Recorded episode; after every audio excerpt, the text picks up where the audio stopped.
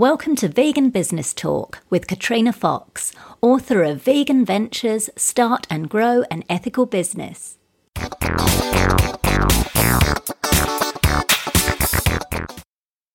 Hello, and welcome to episode 88 of Vegan Business Talk. I'm Katrina Fox, journalist, author, media and PR coach, copywriter, editor, and proofreader, and founder of Vegan Business Media, a content, events, and training platform providing success tips for vegan business owners and entrepreneurs. Now, before we get into the main part of the show, I wanted to let you know that I've opened up enrolment again to my online PR course and group coaching program, Vegans in the Limelight. I ran the course for the first time earlier this year with a group of vegan business owners and entrepreneurs from across the globe over a 12 week period. And it now comes with a full 12 months of group coaching, including a monthly live question and answer call. You can also post your questions on the learning platform and you can post your pitches to get feedback from me before you send them to journalists. So you've basically got me holding your hand, helping you to do your own PR for a full year. It's a great value program. It's way more affordable than similar courses, and it's the only one that's specifically aimed at vegan and plant based business owners and entrepreneurs. Some of the current students have already got media coverage in mainstream and specialist newspapers, magazines, radio, and TV shows. So, if you'd like to get your vegan brand or yourself featured in the media, but you don't have the budget to hire a publicist or a PR agency, then I highly recommend you check out this program. You get full and immediate access to the materials as soon as you enrol. You can find out all the details by going to veganbusinessmedia.com and clicking on the link for the course Vegans in the Limelight. In this episode, I interview Billy Simmons, founder of Eco Superfoods, a natural vegan and organic health and fitness products company in Queensland, Australia. Billy is a martial artist, bodybuilder, powerlifter, and winner of the 2009 Mr. Universe title in Hollywood. An authority in health and nutrition, he served as a strength and conditioning coach to athletes around the world. 20 years ago, he worked in the supplements industry in a health food store that is part of the largest chain in Australia. After working in corporate banking later in life, he left to start Prana On, a supplement range which is now carried in stores across Asia, including Australia, New Zealand, Brunei, Indonesia, Singapore, Hong Kong, and New Zealand, either directly or through a distributor. After gaining a sterling reputation among vegans and non vegans alike for Prana On, Eco Superfoods launched a second brand, Kaya Health, a nutritional supplement formulated for weight loss. Billy is an advocate for healthy eating, the environment, and compassion for both people and animals. To celebrate his 10th year of advocacy work, he teamed up with In Defense of Animals to launch a global high school speaking tour to inspire young adults to lead a life of strength and kindness. A popular speaker, he's currently writing a book to share his journey, lessons, and teachings for success, and is the host of the recently launched Power Plant Radio podcast. In this interview, Billy talks about what gives his company a point of difference and why he refuses to pitch against competitors? What draws non vegans to the Prana On brand? How he came up with the Prana On name and what it means? What he looks for in a brand ambassador and people seeking sponsorship from the company? Why he chose to employ a sales team in Australia rather than using a distributor? The benefits to the business of launching his own podcast, how to scale up your business the smart way, why you shouldn't give away equity in your company just for dollars alone and what to seek instead, and much more. Here's the interview with Billy Simmons from Eco Superfoods. Hello, Billy. Thank you very much for joining me today. Thank you very much, Katrina. How are you? Oh, very good. Very happy to speak with you because I believe you're in California at the moment in Orange County. So you're a very busy, busy person traveling all over. Yeah, the travel doesn't stop. Um, I'm just here for some work and trade conferences. And then I'll be returning back to the Gold Coast, which is home in Australia. Wonderful, fantastic. Well, look, the first thing I always ask everyone on the podcast is why they do what they do. So, you've very much got a background in fitness and you started um, your company, Eco Superfood. So, tell us a bit about the why. Why do you do what you do and why did you start the company? Wow. Okay. So, my big why is really, first of all, personally, it's providing an example of what can be achieved following an ethical and, and uh, vegan lifestyle. And that's most relevant for me in the athletic realm. So, in the sports that I've uh, I've I've been pursuing for a long time, which is bodybuilding, uh, powerlifting, and martial arts, I've really put myself forward and said, okay, I'm going to compete. I'm going to um, show people rather than just tell them that I believe it's a it's an advantageous way to to improve your health and your performance. I'll compete at a high level, and then I guess the the company for me is an extension of that, and it's really providing a solution then by saying to people, okay, so uh, plant based vegan is the way to go, and in the fitness community, there's a huge uh, I guess myth that you need things like whey protein, uh, which is from dairy, you need meat, um, you need all these things. So that's a, a, real big part of the culture and, and the psyche in those um, genres. And so the company for me provides solutions that are all vegan based to say, hey, you don't need to have whey protein. Uh, we've got an excellent, you know, plant based protein that tastes amazing, and it really opens up the the mindset of people in that community to say they can interact with vegan products, they can start to learn more about the benefits of vegan nutrition, and then also by virtue of that, they're learning also about the uh, ethics and uh, also the environmental ad- advantages of it. So it, I see it as a gateway just to promote that message in a in a way that that I can relate to in my community. Fantastic. I love that. It's a really great example of a mission driven entrepreneur that you're able to, as you said, I love the fact that you said you provide a solution, which is really important because you're right. It's all very well to sort of preach to people uh, about this stuff, but to actually walk your talk and provide solutions, I think is, is fantastic. So thanks for sharing that. So in terms of that, then in, in regards to your main clientele, are they mainly vegans or what percentage of your, your customers are vegan compared to non vegan? Well, I believe that the vegans love what we're about because they look behind the service of the company and they see me, they see uh, what we stand for, they see that we we do a lot uh, in terms of supporting uh, sanctuaries and animal uh, activism groups. At the same time, they and they love that fact because in again in our community there isn't a lot of companies that first of all a are completely vegan and we're certified vegan through uh, vegan.org uh, which is a UK based organisation. So they conduct an audit of both our, our facility and our ingredients to ensure that there's no animal products or byproducts whatsoever in our um, what we produce. And we don't have any animal products used on our equipment either. So that's really for us um, a point of difference in the market.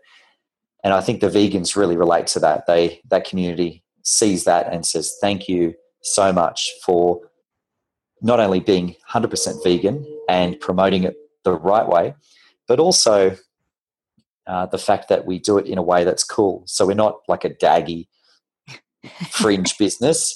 We're a main, we're a mainstream company, and I have to say, our biggest clientele are non-vegans. They just know, first of all, they a, a lot of them probably know me and my background in fitness, and then they also are drawn to the brand because they they also, whilst they may not be vegan, they at least can appreciate that that what I've stood for for so many years and what the brand stands for is that. And so when they're looking to maybe incorporate vegan products into their regime, is really one the brand is Prana On, uh, and and so many uh, people out there that they they want to try a vegan product or they they know it's better for them, but they've been held back because they don't like the taste, they don't like the look, they don't like who's behind it. There could be a whole bunch of reasons. With our brand, we kind of tick those boxes that welcomes them in and says, "Hey, we don't mind if you're not a vegan. Uh, this is what we're about."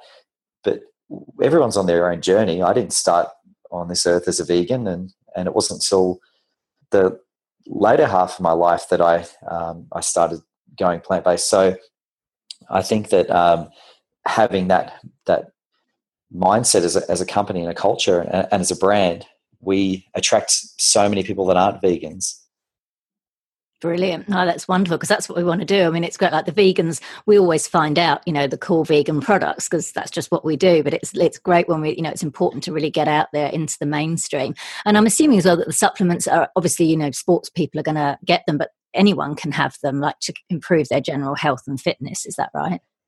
Absolutely. So we have customers from all walks of life. I've got everyone from young boys, teenage boys that just want to put on weight and their parents are worried about what they're taking. And so they want a clean product that's going to help them, particularly boys that, that are growing really fast. They, they don't have a lot of weight on them. And uh, yeah, they, they don't want them having products that are laden with chemicals or animal products in their bodies. Yeah. So they love us. And then I've had everyone right up into the other end of the scale. I've had a, I would say, probably an 80 year old grandmother that she got told by her doctor, you need to have more protein, and she needs she can't really eat it as efficiently as um, as say a young man. So she finds that that our products help meet that need. So we have all walks of life, um, and certainly general health, performance, vitality, energy. They're all aspects that our products promote. Got it. Got it. So you started out in fitness and then you started essentially a, a supplement company. That's quite a big change. Um, so I'm curious, can you talk a little bit about what some of the key challenges were when you first started the company with the Prana On brand? Well, I left, uh, so I, I worked in the industry, in the supplement industry, actually 20 years ago in a health food store that is part of the largest chain in Australia. And actually this month it's their 30th year anniversary and they've actually put me on the front cover and done a big story on Prana. Oh, nice, nice. Yeah, and we're we're ranged through 150 of their stores across the country, and that's that store that I used to work at 20 years ago is where my journey to being vegan began. So it's and, and that particular store, it's a health food store that I would stack the shelves and I'd learn all about the industry and I'd learn all about health and nutrition, and that's what started me on that journey. I left corporate banking uh, later on in life and got the company started, and it, it took a few different ways for me to try and get the brand going and and get it out there to people. Uh, and then uh, some of the challenges for me that that I've faced have always been, uh, as any entrepreneur may uh, experience, it's money, it's the people, uh, it's the timing, it's so many different aspects. We run a very, I would say, a, a decent medium sized business now with everything from procurement, manufacturing, warehousing, distribution, sales, back office. So there's a lot of moving parts to our business now. Yeah. But it's certainly in, in the early days when it was just me, uh, it was really just the hardest challenge I had was keeping the dream alive in spite of a lot of reasons and opportunities that could have led me to give up. Yeah, because it's a it's a very competitive industry, isn't it? The supplements industry. It's really you know lots of big players in there. So, what do you think have been? You touched on that. You said some of the challenges. If you can expand a little bit about on what some what they were and how you, how you overcame them. Well, there's a lot of uh, there. It's very established. It's a very mature industry, and it's very much driven by fads. I think that timing now uh, that the vegan movement is uh, is certainly growing. So the timing has really, I, I believe, been good to us um, as a company. But I've, I guess, uh, when I started uh, getting going, some of those challenges, uh, in particular, um, just keeping the dream alive. I was frustrating trying to get samples done of the products. It was extremely frustrating getting uh, stores to believe that that a, a vegan product could uh, sell the way it sells. Um, you've got a lot of companies fighting for the same shelf space yeah. in a store. So uh, there was enormous uh, hurdles trying to get it into becoming a preeminent brand that's blocked in every store and all the major retailers across the country and internationally. That's taken the, the, the amount of challenges, Katrina. I mean, there's been hundreds, and they continue. I think the the, the way to overcome them is to evolve and is to uh, see them as an opportunity to become better. So, in every every time that there's a challenge presented, it just comes down to your, your mindset in dealing with it. Is this an opportunity to grow and become better, or does is it the the issue that is the undoing? Mm, yeah, yeah, that's interesting about the the mindset. Um, yeah, for sure. So now you said that you you're in several retail outlets um, uh, across Australia and New Zealand, I believe. Um, are they predominantly health food stores, or I'm, I'm just curious about approximately how many you're in and, and what type of outlets they are? The the brand is currently across uh, Southeast Asia, so a number of countries: Brunei, Indonesia, Malaysia, Singapore, Hong Kong uh, might have said Indonesia, but that that's a market for us as well. Um, and then we've got New Zealand, Australia. So the uh, the brand uh, is probably ranged in in I wouldn't I'd say under a thousand stores, probably a bit less than that, but but certainly somewhere between the maybe 500 to a thousand uh, places across that, those regions. So it's hard to pinpoint a number because in any given situation, uh, you have stores drop out the bottom that that don't trade anymore, or uh, for whatever reason don't reorder. But but in any one point in time, you'd probably have about 500 stores, and then and then in the other regions that we we have distribution in, I wouldn't know. I think it'd be I don't, I don't, I really don't know how many stores, but um, right. So, are you saying so you'd supply direct to some stores and then you have distribution for others? Yeah, so so oh, in other countries, in other countries, so um, so take Singapore for example. So we have have a, a, company that distributes our products there, and they are responsible for getting them out to stores. So uh, that just is is the business practice that uh, has been um, undertaken, and and uh, yeah, so that's why it's hard to uh, pinpoint an exact number. Sure. So what about in Australia? You supply directly to the stores. You don't use a distributor here. No, how no, come? we don't.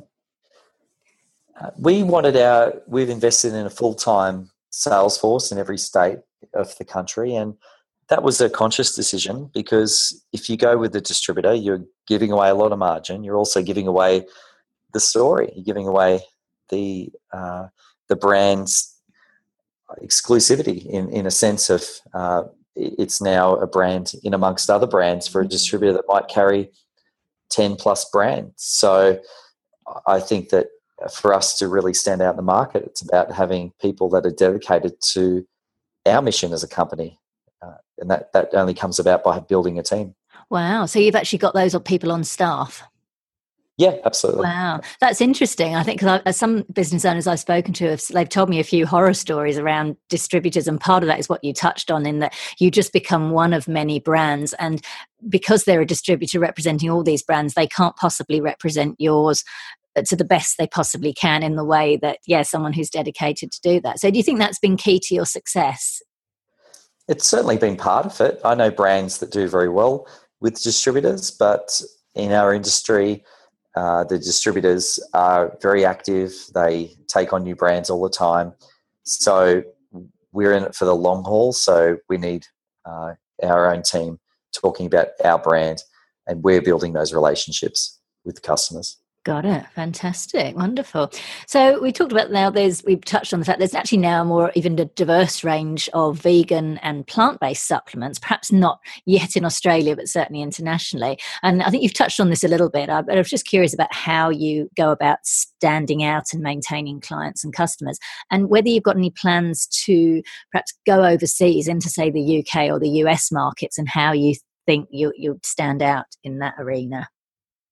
Certainly. So I think standing out is all about authenticity and, and your story. So we're not a Me Too company. There's plenty of plant based vegan options out there available to people. But a lot of people look behind the product and want to know a little bit about the brand and they want to know who's behind it. There's a lot of information out there and people are good at dissecting it these days. So I think that authenticity is a key point of difference that that we've got as a company. So we're not just jumping on the bandwagon.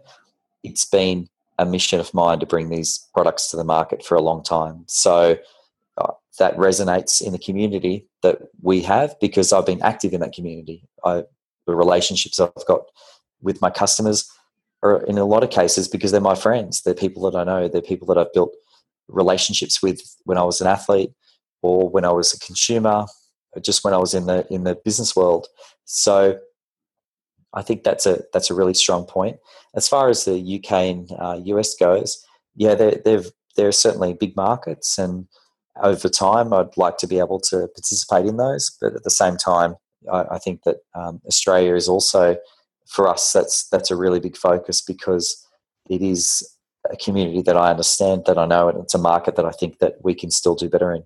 Mm, yeah, yeah, for sure. And I like that you've touched on the whole uh, relationships and collaboration, which I was going to ask about as well. Because a lot of, you know, in marketing circles, people say, oh, you know, you should e- shouldn't even think about having competitors, that everyone is really a collaborator um, and potentially to do joint ventures with. So, what are your thoughts on that? And what kind of partnerships, um, if any, have you done with perhaps other supplement companies or complementary well, companies? Sure. So, in terms of com- competition, there's other companies out there that pitch against us. And the for us as a brand we don't pitch against anyone else. We are who we are. And what do you mean pitch against you? Well they they will compete against us. They will talk about us in comparison to them. So they might oh, got it. Okay. yeah. they might be with a customer uh, and they might say our brand is better. Our products are better I see. than, than Prana On for these reasons we don't need to do that. We're not trying to compete against anyone. I believe we'll continue to, to evolve and uh, innovate and carve our own space. So I'm building a, a tribe of, of, and a community of, of customers and loyalists to the brand and what we stand for. And I don't believe that in that space, uh, then then we're threatened by uh, competition. And at the same time, there's certainly a lot of other companies we can collaborate with. I appreciate that that there's there actually needs to be competitors. There needs to be brands out there doing telling their story because there can't just be one brand. Uh, yeah. Uh, if you, you can't be all things to all people. And I like that there's other companies out there doing interesting things. Uh, certainly, some of them are doing things that I wouldn't necessarily believe in or, or uh, support that's their prerogative and there's a market for them too. So I, I think that's healthy. I think that as long as there's companies out there innovating, everyone has got a place. And at the same time, that causes us to be also mindful of continuing our story as well and not becoming complacent. Yeah, nice, nice, and I like that aspect of yeah. You don't need to. I'm a great believer in you know you don't have to trash so-called competitors in order to elevate yourself. And I think on a sort of unconscious level, I think certainly some customers would pick up on that and feel it's a bit icky. So yeah, no, that's a, a great approach. So on marketing and PR, then can you tell us about what are some of the marketing strategies that you've used that have been successful in growing the business? I think just being uh, active in the community, and that it, for us, that's involved um, with being at fitness expos, trade shows, events, uh, and and also uh, social media. So we've got a very strong presence uh, physically. So if there's big events, we like to be there, and in fact, we're in most cases we're always there at all the expos, events, um, and that's both mainstream fitness events and then vegan specialty events, also, and different athletic uh, sports, so CrossFit, bodybuilding, yoga. So we're in those uh, communities and we're in those events that, that they hold, generally the bigger ones. And then at the same time, our social media, which is where we're able to harness the the viral aspect of what we do, which is when people love what you stand for and love your products, they will they will pitch they, they will put it out to their friends they will share that information they will post about you and then having that engagement on the other side with our social media team to be able to continue that feedback uh, loop. So therefore we're creating this vibe and this this idea that wow you guys are everywhere. Yeah. and, that, and that's what and that's what we need to do. Absolutely. What social media platforms are you most active on or have been most successful Instagram and Facebook for sure. yeah, for sure. And what kind of content do you put out? Like, are you constantly just like promoting the actual products, or are you creating more? What content do you find gets most engagement? I think uh, again that that authenticity. So I think it's about um, people. It's about uh, the community. It's about what they're doing. It's about how the products support what they're doing. So social media is an excellent platform uh, for us. It's enabled us to really build on the community that we already had and that I brought into the brand. Uh, so, and it's always evolving as well. We also, Facebook, we always uh, put links out there to articles and features of, around more general health and, and things that, that are maybe a bit outside the scope of just our brand.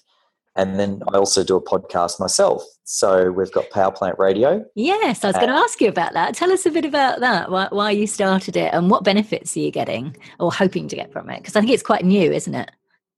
Yeah, it is. Uh, so we're actually uh, we've we've done three episodes, and I've got a further five before the year is out.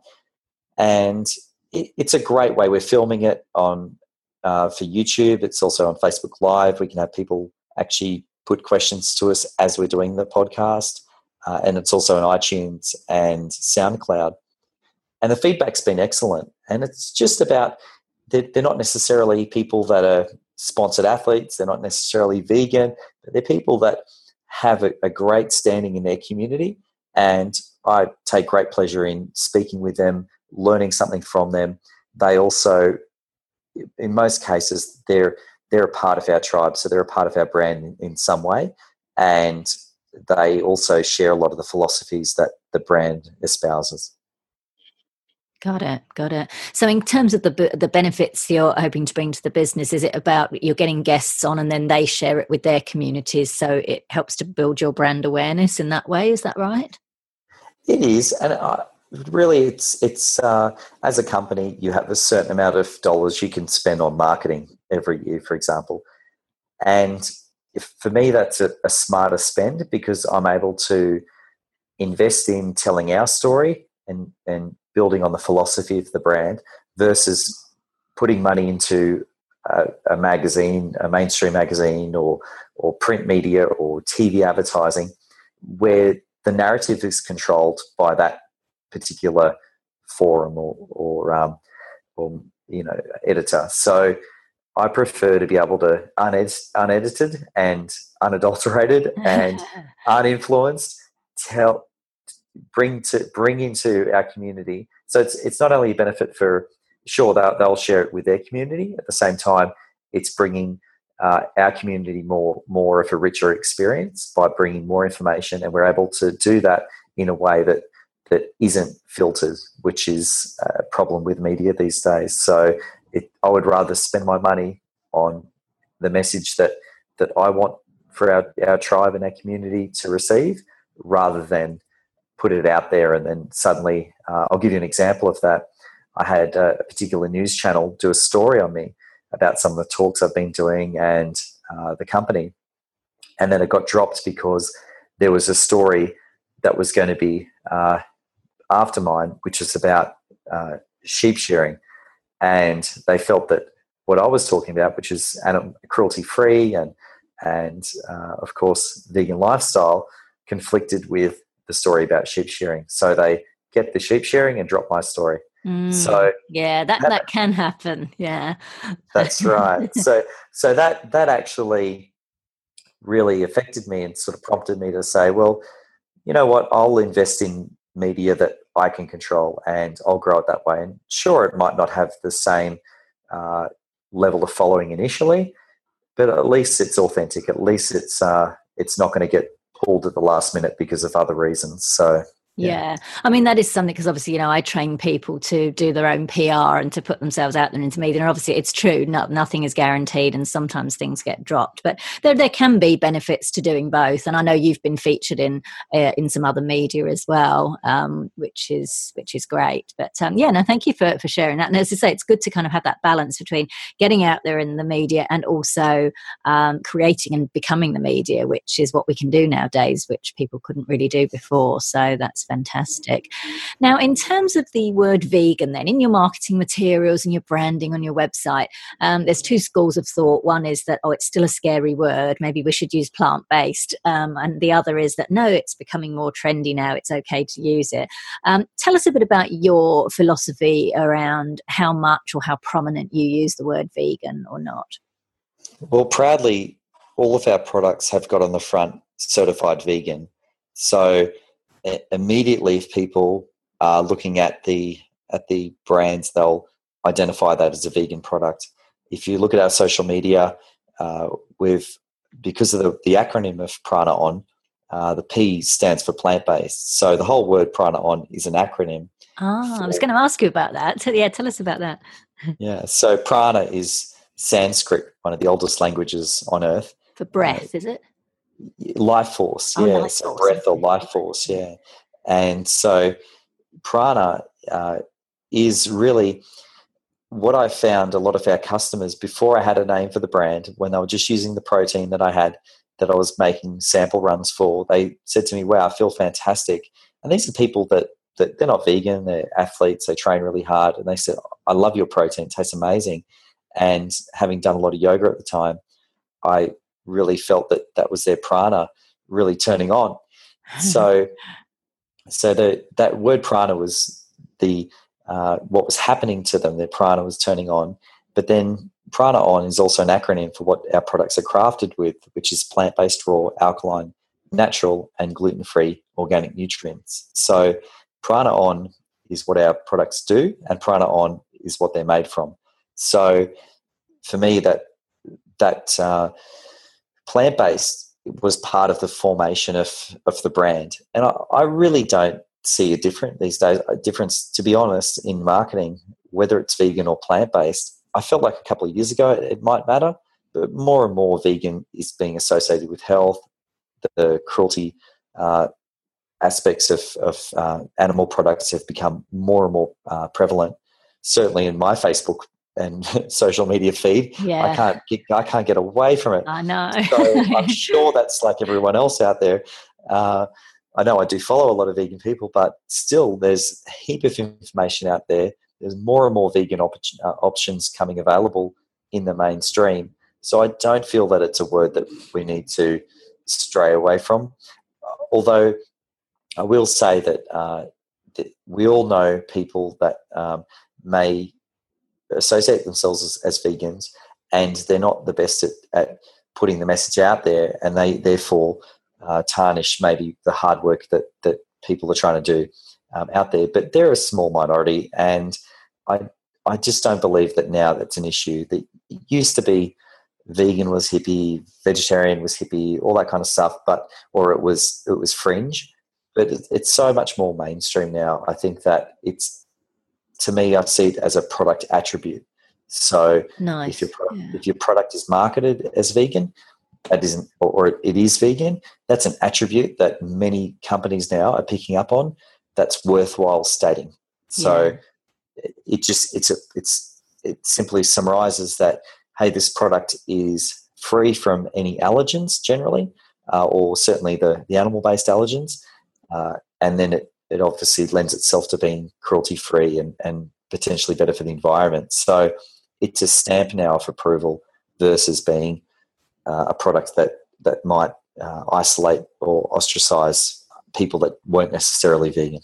Yeah, for sure. I know when I've been to a couple of the trade shows here, the organic trade or natural expo trade shows here, and so many of them now, the word vegan is uh, all over the place, which is uh, fantastic. And it's nice that, you know, like you say, you've got such good feedback about the product and how it tastes amazing and how it makes people feel good. And having that associated with the word vegan is a real plus, isn't it? Because we've got so many decades of negative stereotyping to get over. So, yeah, that, that's good. I like that. I asked that question of everyone, and everyone answers in a different way because it, it, does depend, I think, on the uh, the type of business they have, whether it's a service provider or a product business. So it's it's great to hear that. That's fantastic. Thank now you. we talked about um, we touched on it earlier about the collaboration, and I um, and uh, I believe you have a brand ambassador program whereby you choose certain people to sponsor.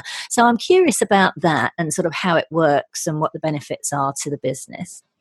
So we have certain people that they have good or strong standing in their community. They might be influencers, so they they're either achieving a high level uh, in their chosen modality of sport, or they are a social media influencer, or they're an influencer in the mainstream media that they love what the brand stands for, and they also carry a lot of weight as far as their community goes. So our our brand has benefited from having people that endorse the product and they do it authentically. So these are people that were using the product anyway.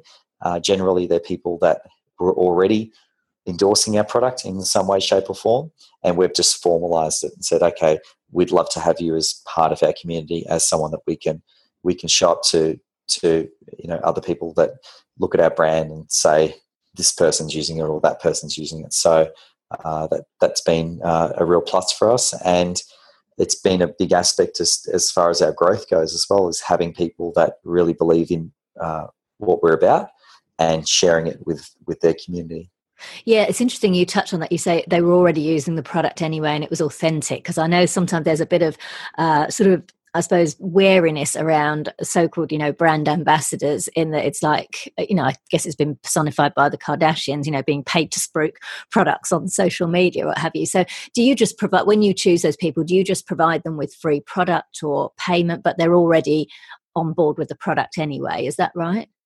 I won't put them on Katrina unless they already uh, first of all, if they're not already paying for our product, then that that to me is an issue. If they just want free product, then they're already not on my radar because if they're not prepared to pay for it, then how do they expect anyone else to?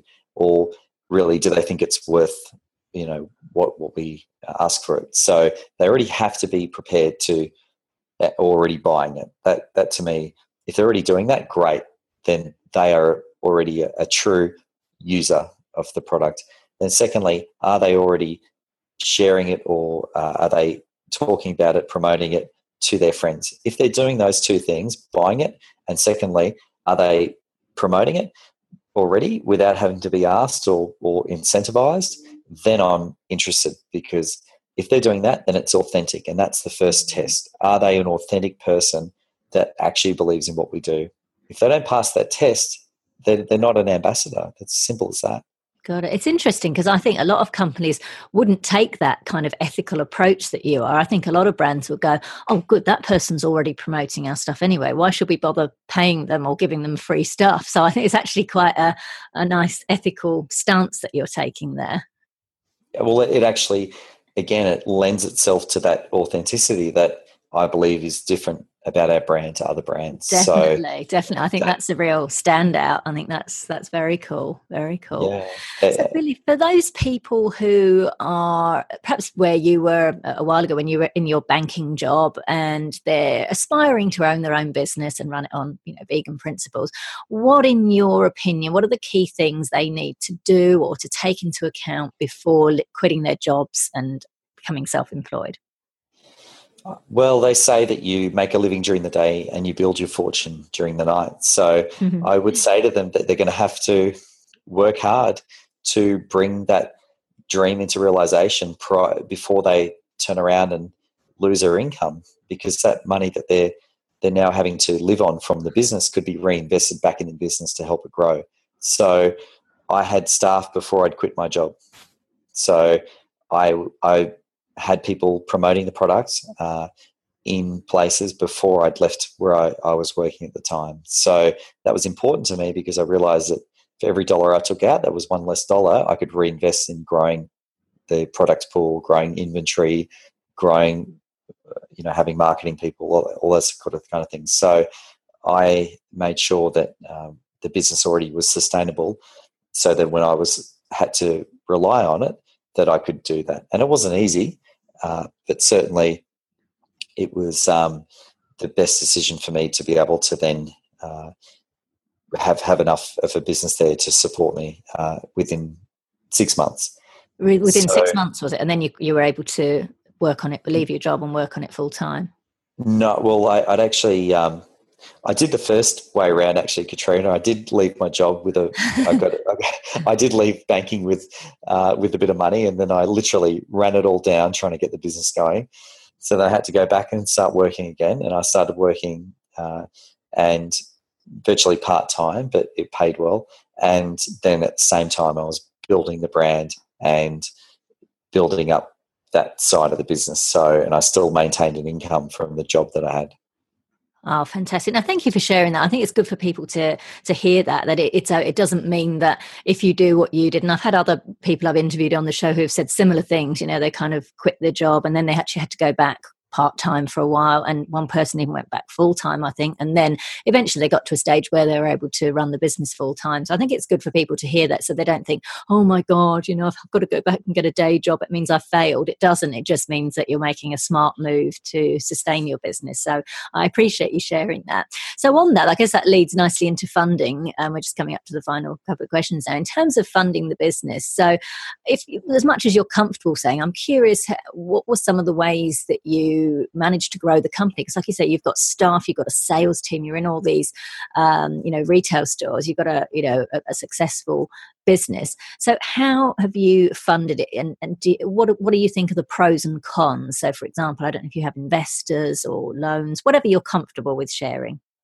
Sure. So i think that um, well being a banker i haven't gone down the path of getting bank debt because i know that typically what that entails. So, without any trading history, without signing over your house, you've which is what you have to do.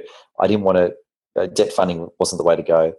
So certainly, initial investments or or small uh, seed investment can help, but ultimately, if the business isn't isn't going to stand on its own two feet anyway, then you don't really have a, a business. You've got I don't know what to call it. It's not a charity. It's it's something else. It's a uh, an exercise in uh, futility because a business should be profitable. A business should make money.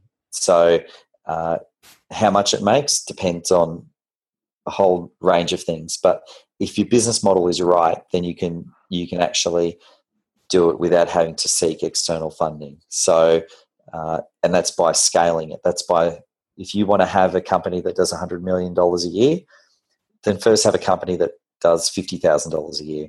So I, I believe it's just about scaling. You might have big dreams, you might have grand ideals, but really bringing that back and, and at the same time, uh, not overspending, not overcapitalizing on on certain things, but just always thinking about is this model sustainable and is this going to work? Can I keep doing it this way and then build on it?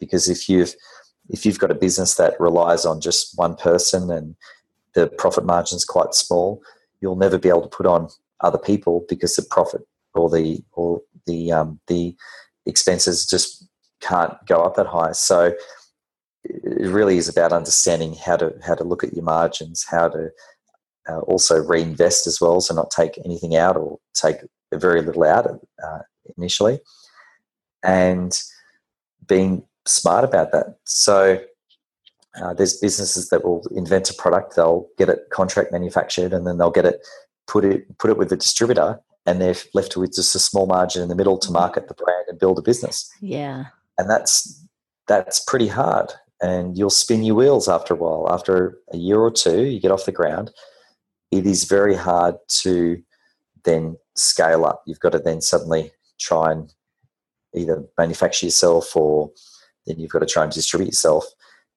Whereas if you actually just started doing those things as, as best you could with in the initial stages, you can then build on those other sides of the business and then ultimately you've got more margin to reinvest and to um, bring in people and scale up. So I, there's many different ways that funding can work if you can, try to do it without it, without funding, and try and do it with scaling. So I respect all those businesses that start like I did out of the boot of a car or out of a farmer's market or somewhere because it's passion that that'll get you going and that'll keep you going. And you'll if you can then start seeing the bigger picture and build on that success and keep scaling up and do it smart, you you can be uh, at the other side of it with, with a business you can be proud of. Yeah, it's interesting you said about the scaling up because as you were saying that, I was thinking, you know, we see like TV shows like Shark Tank and, you know, the, the, investors on there, they're all about, you know, taking businesses and scaling up. And it's so it's kind of curious to be how you it, it, I think it can be tricky for for some businesses to scale up without that external money coming in, which is why a lot of them kind of get into doing those deals with investors. And obviously, that has uh, advantages, but it also has disadvantages as well. So it's interesting that you've been able to do that to scale up without the need, I assume, for external or giving away part of your company.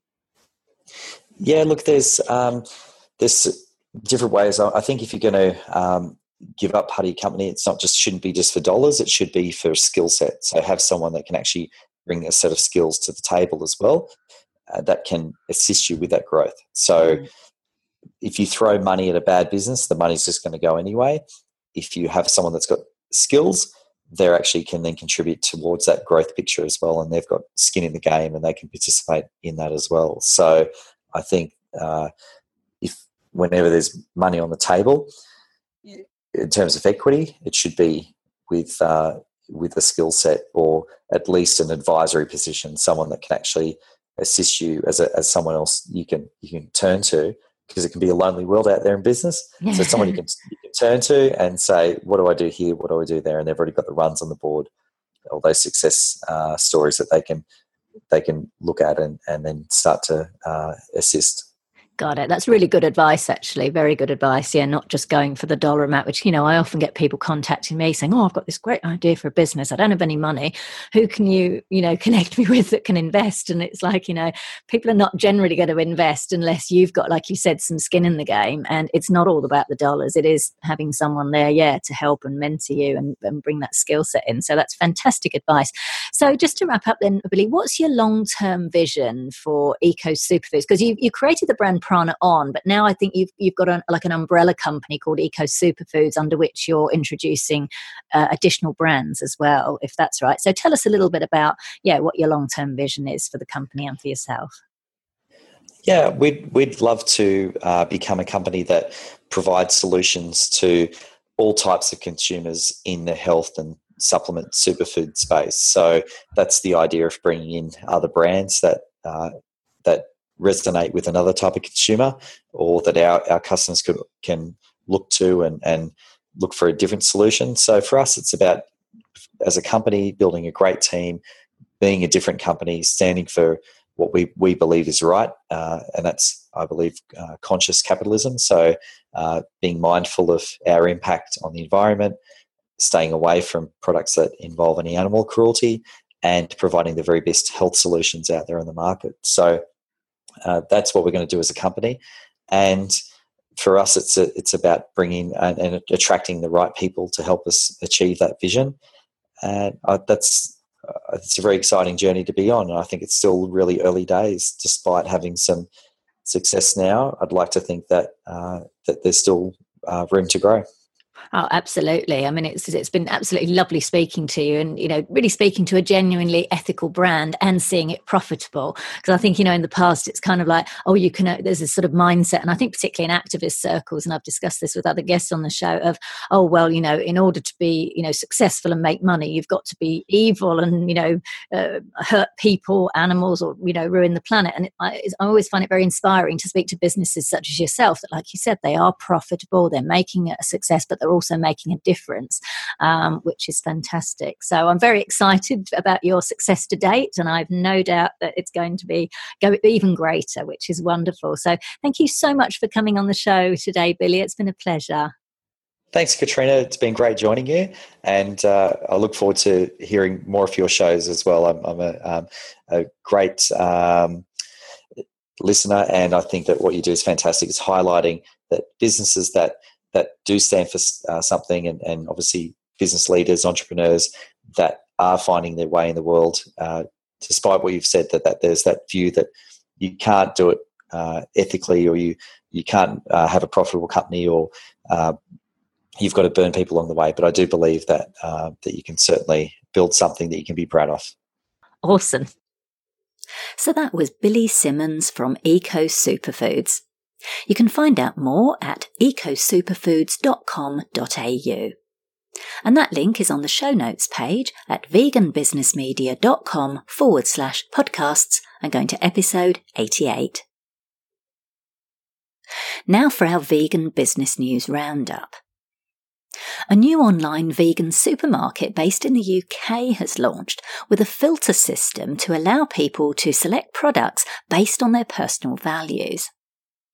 NotFrom.com offers items that are cruelty free, not from animals, and planet friendly. As well as offering all natural foods, all the products are plant based and have fewer or no nasties in them. The goal is to assure customers that the products they buy have little impact on the planet. Some of the filters include biodegradables, palm oil, and zero waste. Consumers can even filter by gluten content and calories. In the long term, founders Dana Levy and her husband said they plan to follow the lobbying and legislation route to drive change for the vegan and sustainable movements. So again, we're seeing a point of difference with vegan businesses, in this case, providing customers with the ability to filter their vegan items even further. Great stuff. Elmhurst Milked, the former New York dairy giant that switched to producing plant based milks last year, that's 2016, plans to release more new products. Joining its current line of cashew, hazelnut, almond, and walnut beverages, which are made with the company's patented cold milling technology, are milked oats, milked brown rice, milked peanuts, milked peanuts chocolate, milked almonds unsweetened, and milked hazelnuts unsweetened. The dairy had been running for more than 90 years before 83 year old CEO Henry Schwartz made the decision to ditch cows and use nuts and other grains to make plant based milks. Excellent decision. Elmhurst Milked is also set to launch a vegan egg replacer made with aquafaba in February 2018. Fantastic. Love seeing the innovation from a company that saw the light and embraced plant based products completely. Finally, while it's not quite following Elmhurst Milk's lead yet in completely eliminating animal products, a Dutch meat company is shifting half its focus to plant based proteins, reports Dutch News. Family firm Zwanenberg Food Group, which has been in business since 1929, is making the move in response to a decline in consumption of meat products. Owner and director Aldo van der Laan said this trend towards eating less meat is irreversible. As a food producer, we're looking to profit from this by buying specific companies or building more factories, he said. The company is aiming for 50% of its turnover to come from non meat products such as vegetarian snacks, soups, and sauces. How great is this? It just goes to show that as activists, we can influence both society and business by driving down consumption of animal products. And this is what needs to happen more and more so that plant based products become the norm. Exciting times. So that's it for this episode of Vegan Business Talk. Thank you so much for tuning in. If you enjoyed the show, I'd really appreciate it if you gave it a review and rating on iTunes or any other platform you're listening on. Finally, I encourage you to head over to veganbusinessmedia.com where you can find more resources, including details of my media and PR consultations, copywriting, editing, and proofreading services to help you grow your vegan business. I'm Katrina Fox, author of Vegan Ventures Start and Grow an Ethical Business, and I look forward to catching up with you in the next episode of Vegan Business Talk. Bye for now.